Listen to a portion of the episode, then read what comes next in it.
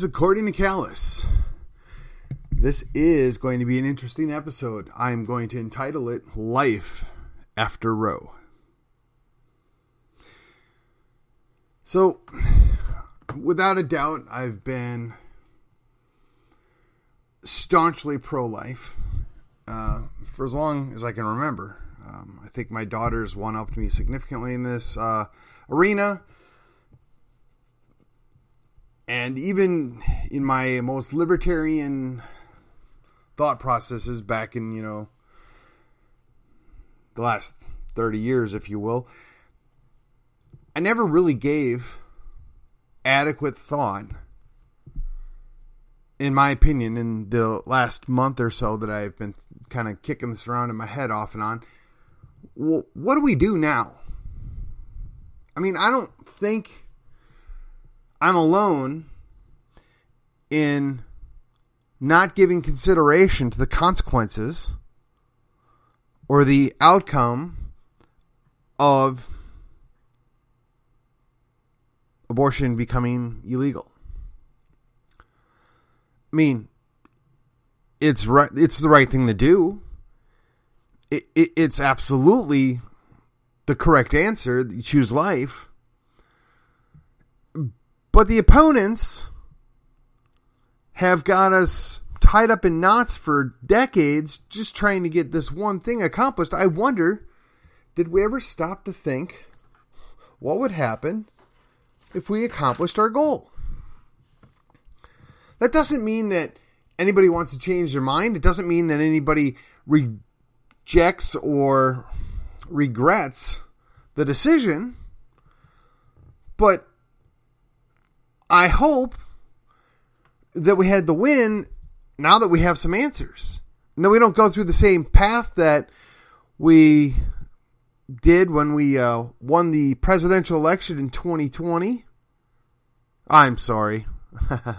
Freudian slip there. 2016. And we had both seats of Congress. And for whatever reason, we couldn't find a way to deal with the Affordable Care Act. We couldn't come up with an other option, if you will. We completely dropped the ball. Now, I know there's been pl- plenty of people that have been working on that, but they didn't have anything figured out. And what's really interesting about this whole thing is every time there's a crisis or a problem or um, somebody exploits something, Q in Uvalde here, they have ready made legislation that they throw it upon it to solve the problem, which it never solves it. In fact, some would say it makes it worse, and it's by design.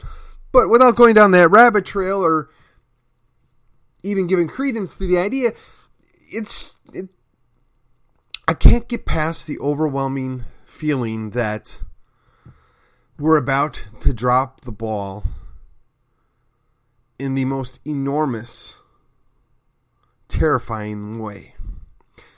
So, if we review, we've had 50 years of legalized murder. 50 years. Over the 50 years, the, the conservative estimate is 60 million dead. Now, I will admit that this disproportionately affects minority communities, but I still think the overwhelming majority of abortions were from white people. Just to be blunt about it. So if we take 60 million over 50 years, ballparking that's 1.5 million per year. Now I know I might have uh, gone over this once in one of my previous podcasts, it, and nothing's changed in the way I feel about it, but I got the sinking feeling that now that we've got the goal attained, we don't have a plan. We don't have an answer. And we're going to look like, for lack of a better word, idiots. So if we take 1.5 million and we divide that by 50 states, right? And that's going to give you, let's call it 30,000. Uh, I think 30K per state. But Texas is large, and Texas is one of the ones that made it illegal. So, just for hypothetical purposes, we're going to triple that number. We're going to assume that there's not 30,000 abortions in, I don't know, Vermont or Wyoming, but we'll just, well, no, you know what? We'll go ahead and quadruple it. Let's say there's 120K. It's a nice round number. That's per year for Texas. Because Texas, you know, we're all in. We've abolished it, as we should. Now, if we take that and divide it by 12 months, there's 12 months in a year. So that leaves us with 10,000 babies being born a month.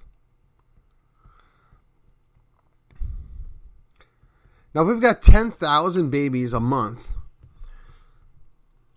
coming uh, into Texas through natural birth, are we prepared for that? And if we extrapolate out 10,000, divide that by 30, I imagine that means. Uh, shoot, I'm sorry, I'm drawing a blank here. Let me uh, whip out the little phone here.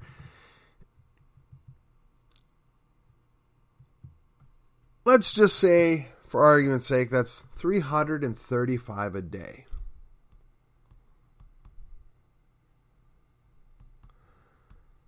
So, dividing that over every county, what is it, 254 counties, and that's not a fair dispersal, but just for argument's sake, let's call it two kids per county.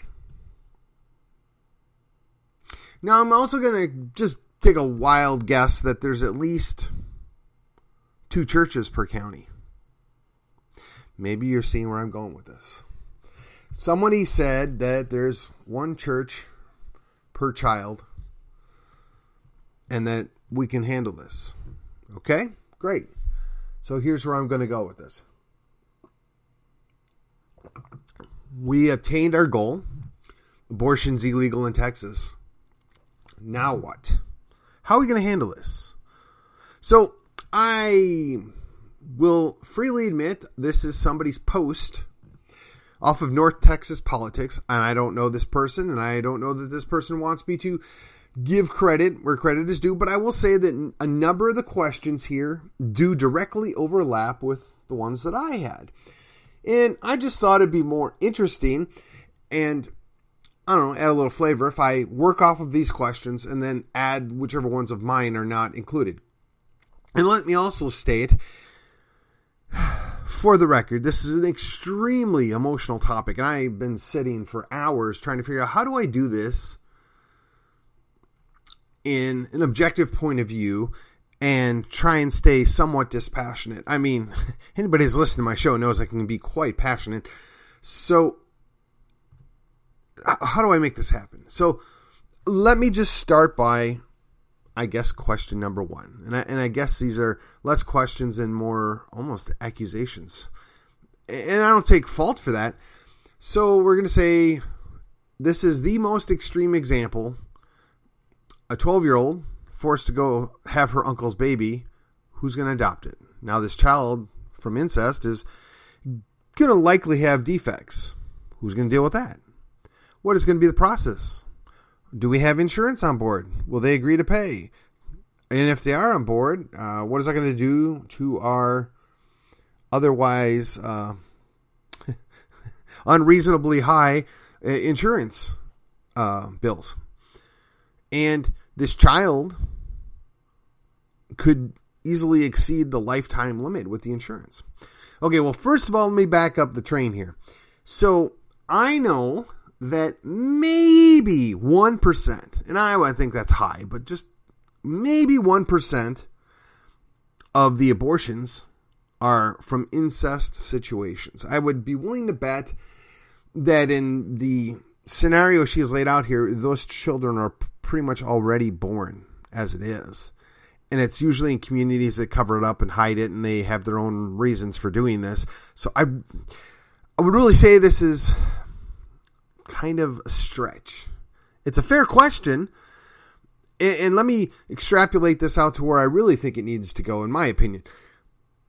right now, when people think they're going to have a baby born with disabilities, a good number of them are disposed of before birth.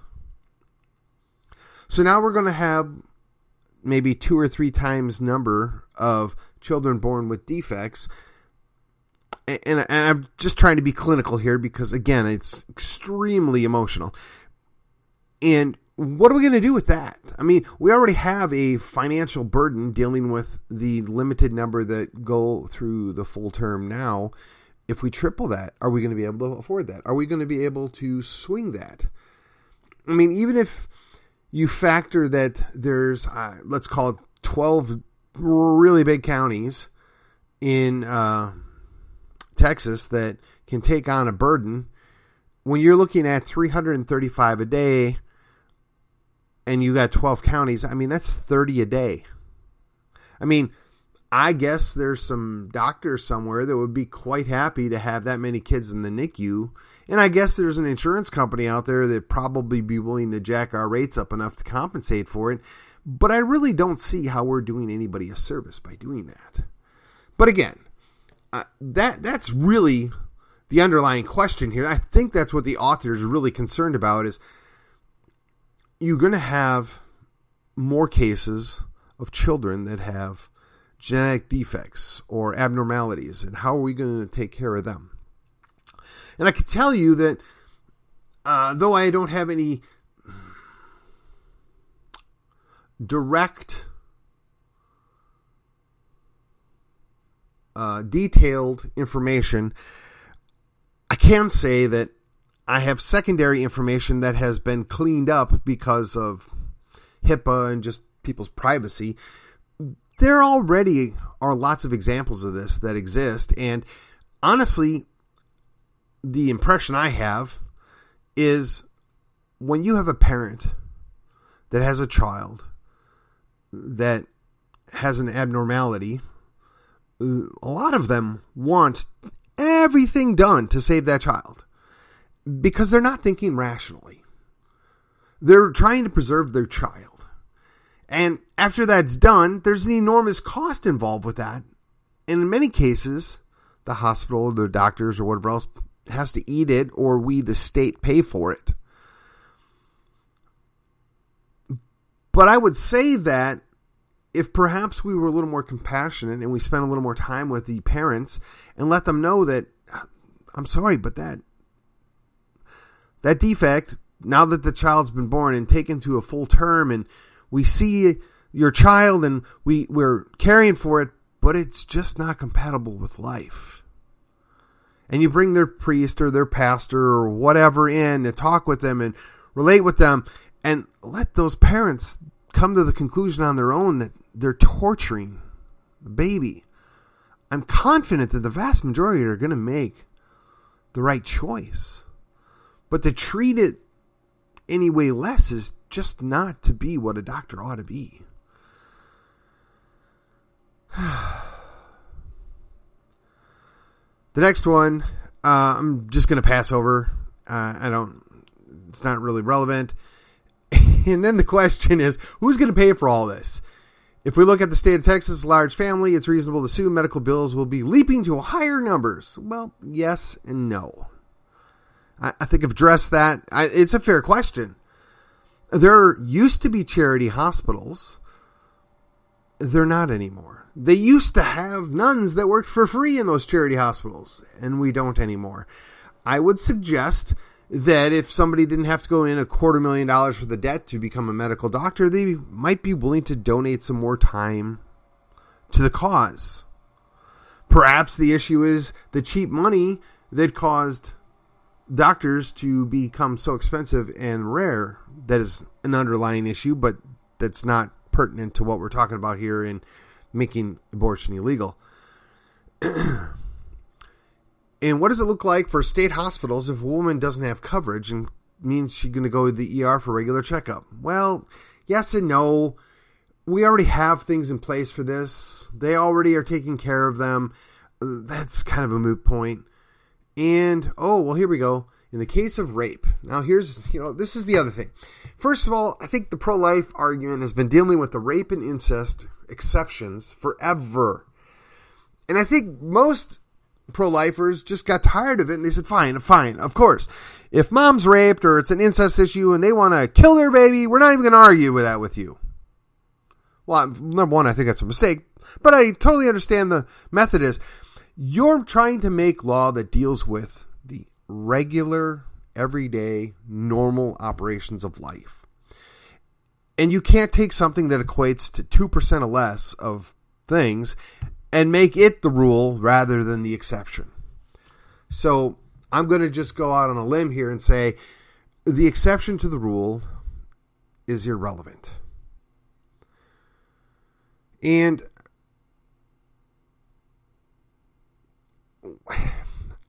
obviously, if you actually punish rapists, mm, let's call it punctually and permanently, this is going to solve itself somebody gets convicted of rape, snip, snip, and they don't have that problem anymore.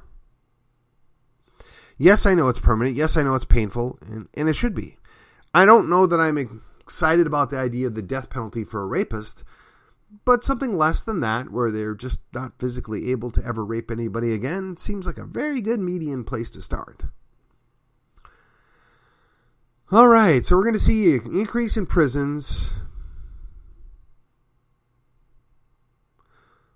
because babies born from rape. Uh, okay, so first of all, rape kits are an issue, not necessarily related to the abortion problem, and you know, bad people are going to still do bad things. Again, that's punish that problem. Don't punish the child. When you have a child that has separate DNA, which has long ago been established, mama's body is now a carrying case for lack of a better way to explain it. I think uh, there's um, quite the famous libertarian that uses the analogy of you took somebody up in the balloon with you, and while technically it's your balloon and you should be able to determine what you did with the balloon, now that you've taken a passenger, you can't just throw them out because it's inconvenient. I think that's fair enough. Well, now we got to bring up the CPS because, well, you know, we're going to need more people for the CPS. Well, that's a fair point, and CPS is already a nightmare. So, I'm not really sure. And then, of course, correctly brings up the in vitro vertical, in vitro, in intravito, uh, whatever. People that get uh, the baster, right? We want in vitro fertilization. They create eight babies and tell you you should only keep two. What about those six? Now, I personally know a person that opted not to have children because that would have been the outcome. That's a brutal thing to put on somebody that's cares about unborn babies. I just and uh, we got a couple other things here that are not really relevant. And oh, here we go. When we force raped women to have babies they don't want, will there be laws protecting them from such things that often come with having a baby? Such as, will a job not be in jeopardy for time off? Well, this has already been taken care of. This is, again, a moot point. And again, 1%, 1% of pregnancies that are terminated are as a result of rape. We're looking at the exception to the rule. Not to say that those people don't deserve to be taken care of and consideration. But I also will just resort back to the old line that every mother's child should have been heard when every child would have heard from their mother. How about that? We'll go with that direction. Every mother would have told their child, two wrongs don't make a right. So somebody raped you, you're impregnated, which is rare, but it does occur. Do you think by executing the baby you're not, well, I don't know, perhaps making additional trauma, causing additional problems for that potential mother? I don't know. But if you're going to go that direction, you have to also consider that while it might be traumatic to carry a baby to term and deliver it, and there might be some trauma. No, I'm not going to say might. There is trauma related to that, and there is trauma related to giving up your baby for adoption. I would assume and for you counselors that may be listening out there, that that is far less traumatic than killing your baby and knowing for the rest of your life not only were you a rape victim, you were a murderer. Just saying. And we can color it and put sugar on it and pretend that's not what it is. But any mother that's carried a baby knows full well what she's carrying. All right. Now, the RU 482, I, I guess that's where this is going. You know, the rape kit. Okay, you overdose on these drugs, and man, this kind of gets in the argument of fertilization versus implantation. And I got to say, that's a, again, we're using the exception to the rule to create law rather than create law and allow for exceptions. If somebody's raped and they take that drug and they never actually know whether or not they're impregnated, then they can at least have a clean conscience. I think even the great Ron Paul had to see that point that if you were raped and you took these drugs immediately after that or the following day and there's a possibility that the baby's not even there and you'll never know. Man, that's icky. But I can at least wrap my head around that. And I, and, I, and, and this is the other thing. Let me finish this. and of course, who's going to pay all of this? Yeah, okay, fine. And now here we go. The God complex cops pulling over people heading to another state for an abortion. That's actually one of the questions that I had. And that's one of the questions I brought off brought up at the platform committee. Clearly people have a right to travel and we know that people travel and they do things. I imagine right now people go to Oklahoma or Colorado or Washington so that they can go take part in whatever drug fest they want to and be legal when they do it. And then they come back to their home state, Texas, for instance, and go about their life, go back to normal. I know that people go to the casinos in Las Vegas and gamble and some hook up with um, women of the evening both of which are at least in theory illegal in Texas. But we don't chase those people down either. I get it. I don't want to build a police state to prevent abortions. Yes, murder's murder. But we don't create a police state to stop, you know, Mark from killing John. From we don't want a police state to prevent Peter from doing something to Paul. I really don't want to create a police state to prevent Mary Sue from going over to Illinois to kill her baby. She's really creating enough trauma on herself that's going to last for the rest of her life. I, there are some really, really damaged and evil individuals that enjoy what they're doing. I got impregnated, I killed my baby, or I got impregnated and I donated my baby to be executed. I, I, I however you want to look at it, however courts you want to be, the vast majority of the people that get in this position are there because they were irresponsible. And they escape any responsibility by terminating a pregnancy. So they've created two wrongs to get their right outcome. I don't know how that does anybody a favor. I don't know how that's positive for anybody.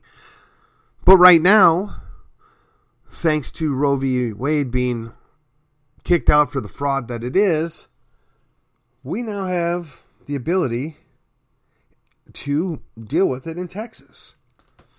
And I know the Texas legislature has pretty much zero interest in punishing the, the mothers or the potential mothers. And even with the heartbeat law, that's really about going after doctors, providers that are going to be performing illegal procedures at this point. In some cases, it can truly be said two victims going in the abortion's office, one gets killed and the other leaves scarred for life. And once again, I would remind you that we don't make law based on the exceptions to the rule. And I've got to believe the women that were used as examples for celebrating killing their baby as yet unborn are the exceptions to the rule. We don't want to create a law that looks to turn on the exceptions to the rule. We want to persuade people and prevent people from making what is not even a life altering, but a life destroying decision. We want to encourage them to do the right thing, and we, we're supposed to be teaching abstinence. We're supposed to be raising our children right so they don't do these things, but they do. People make mistakes, people are irresponsible. This has always happened. This has been part of the fabric of society since society began. And just because you created a law, it's not going to fix the problem, but at least we're not going to reward and protect bad behavior anymore. So, really, the underlying issue is we got what we wanted. Now what? You're going to have to deal with the real possibility that every day you're going to have 300 people that are in a situation where they have a pregnancy that they don't want for whatever reason. And what's what's the best way to care for that is the question. Do we have an answer? Now I know that Prestonwood Church, for instance, has not one but two clinics to help mothers or potential mothers that to get them through the hard spot to help them and get them set up.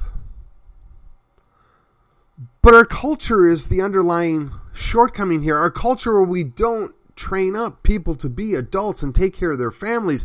We perpetuate the fatherless family by having government entities pay people to not get married. We pay them and reward them for having additional children without a father. And we wonder why they act feral. We wonder why they don't know social norms or right from wrong because we've broken the family. So we got this giant win, but we didn't fix the underlying issue. We're not addressing the problem. The church should have been doing this for the last 50 years. We get credit for standing up for the unborn babies, but did we address the underlying problem? We've allowed government to replace fathers. We're okay with that because everybody gets their cut. That's a mistake. I'm here to tell you that we got to address that. And while we're on the topic, yes, there is an expense, and even the most conservative conservative that wants no government in your life will say, well, if we're paying for it, we get to make the rules. If we're going to pay for it, we get to make our say known. Okay, yeah, I get that. Government created, perpetuated, and built upon the problem. Perhaps if we, I don't know, incentivized people to not make bad mistakes. We incentivize people to get married and have families and stay stable. I don't know, maybe if we got government out of people's lives, not controlling marriages, not controlling families, not controlling the schools, the churches would step back up and do the job they used to do. But instead, we've got a whole bunch of churches that are afraid to do anything that might be perceived as illegal because of the Johnson Amendment. They've got their 501c3 status and they must protect that above all else. And how are they serving their people? Now, I got to say, the Catholic Church has really led the way here. And though I'm not Catholic, I give kudos to the, the Catholics around the world that have stood against abortion. I give credit to the Catholics that have prayed and done their 40 days for life and they've done the life chain and they've stood in front of those clinics.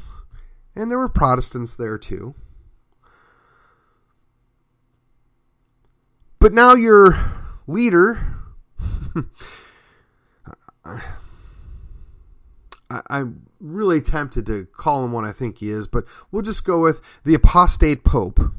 And I've talked to a number of people that I know that are Catholic that would consider themselves good Catholics, and they're kind of comfortable with saying he's an apostate. So we'll go with apostate pope. He's been silent on this issue. I mean, when Ireland upturned millennia's of under, you know, and made it legal to kill your baby in the womb, there was barely a peep out of the Pope. Yet now that we've done the right thing, legally speaking, in the States, there's no applause. There's nobody saying we did the thing. Oh, well, don't worry. We got the Europeans saying we've taken a step back, and we got the Castro baby up in Canada worried about what we're going to do to our country. But here's the here's the thing.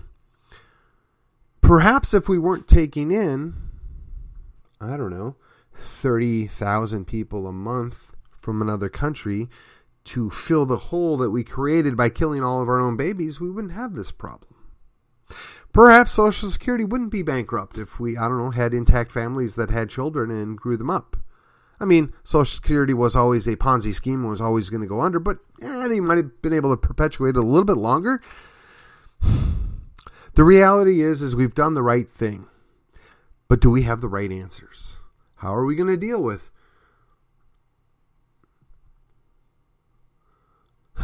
Might I suggest, churches, this is our time to shine.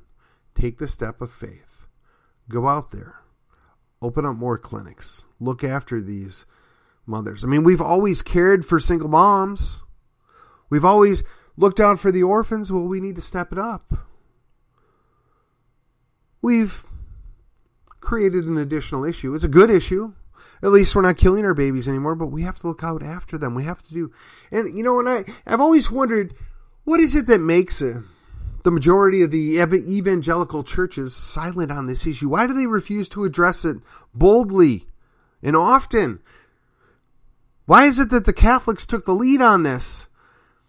And I wonder, I wonder if it doesn't have to do something with the people in the pews. I wonder if it isn't maybe a little bit of fear on the part of the pastors. I wonder if it isn't already. Well, actually, let me back up. I wonder if it doesn't just always go down to the lowest common denominator money. They're afraid they're not going to get their donations if they remind their people that killing your babies is wrong.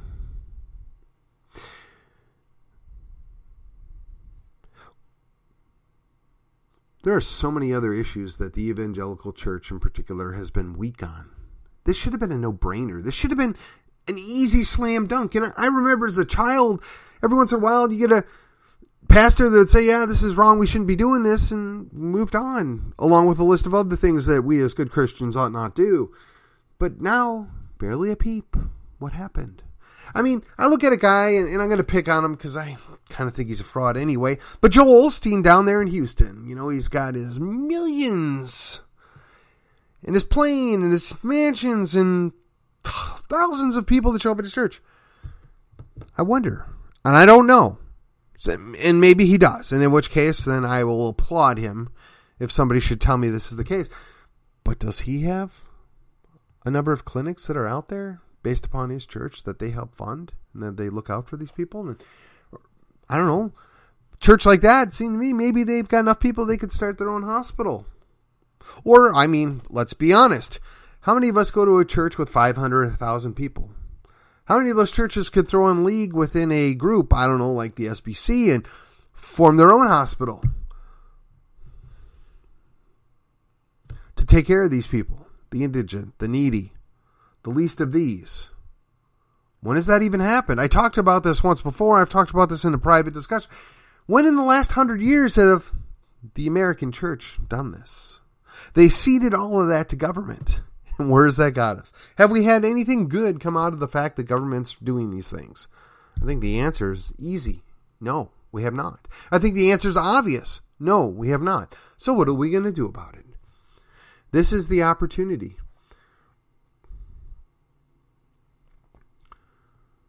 We have an opportunity to step up, do the right thing, and lead the way. The question is we've had 50 years to prepare for this.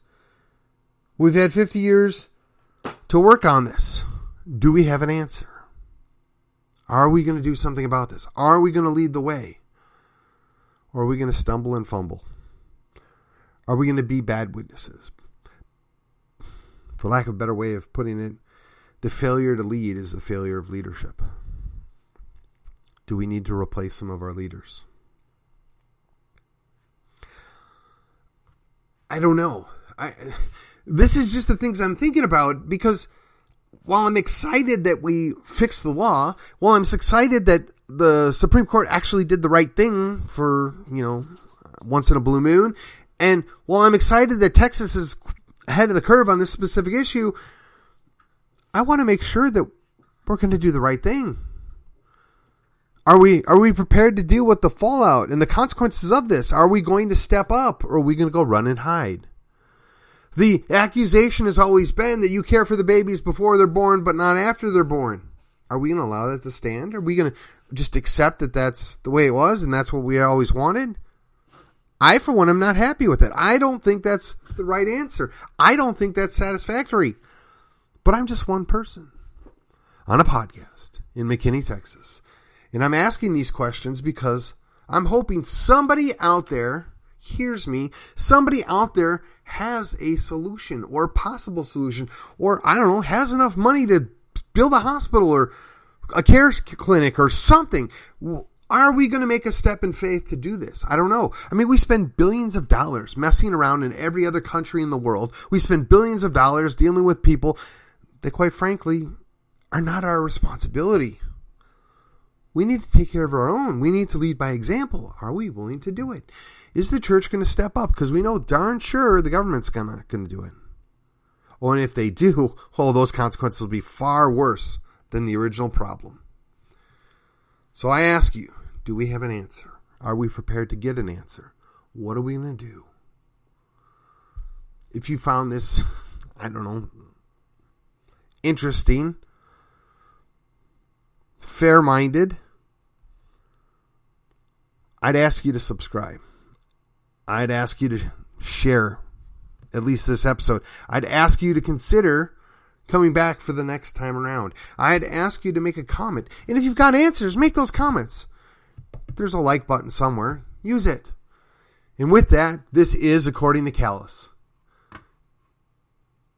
And I just want to say final. Why has the church been so silent on this? What's wrong with our church? And not specifically my church. No, I mean the American church. Why? Just consider the implications of that. I will see you on the other side.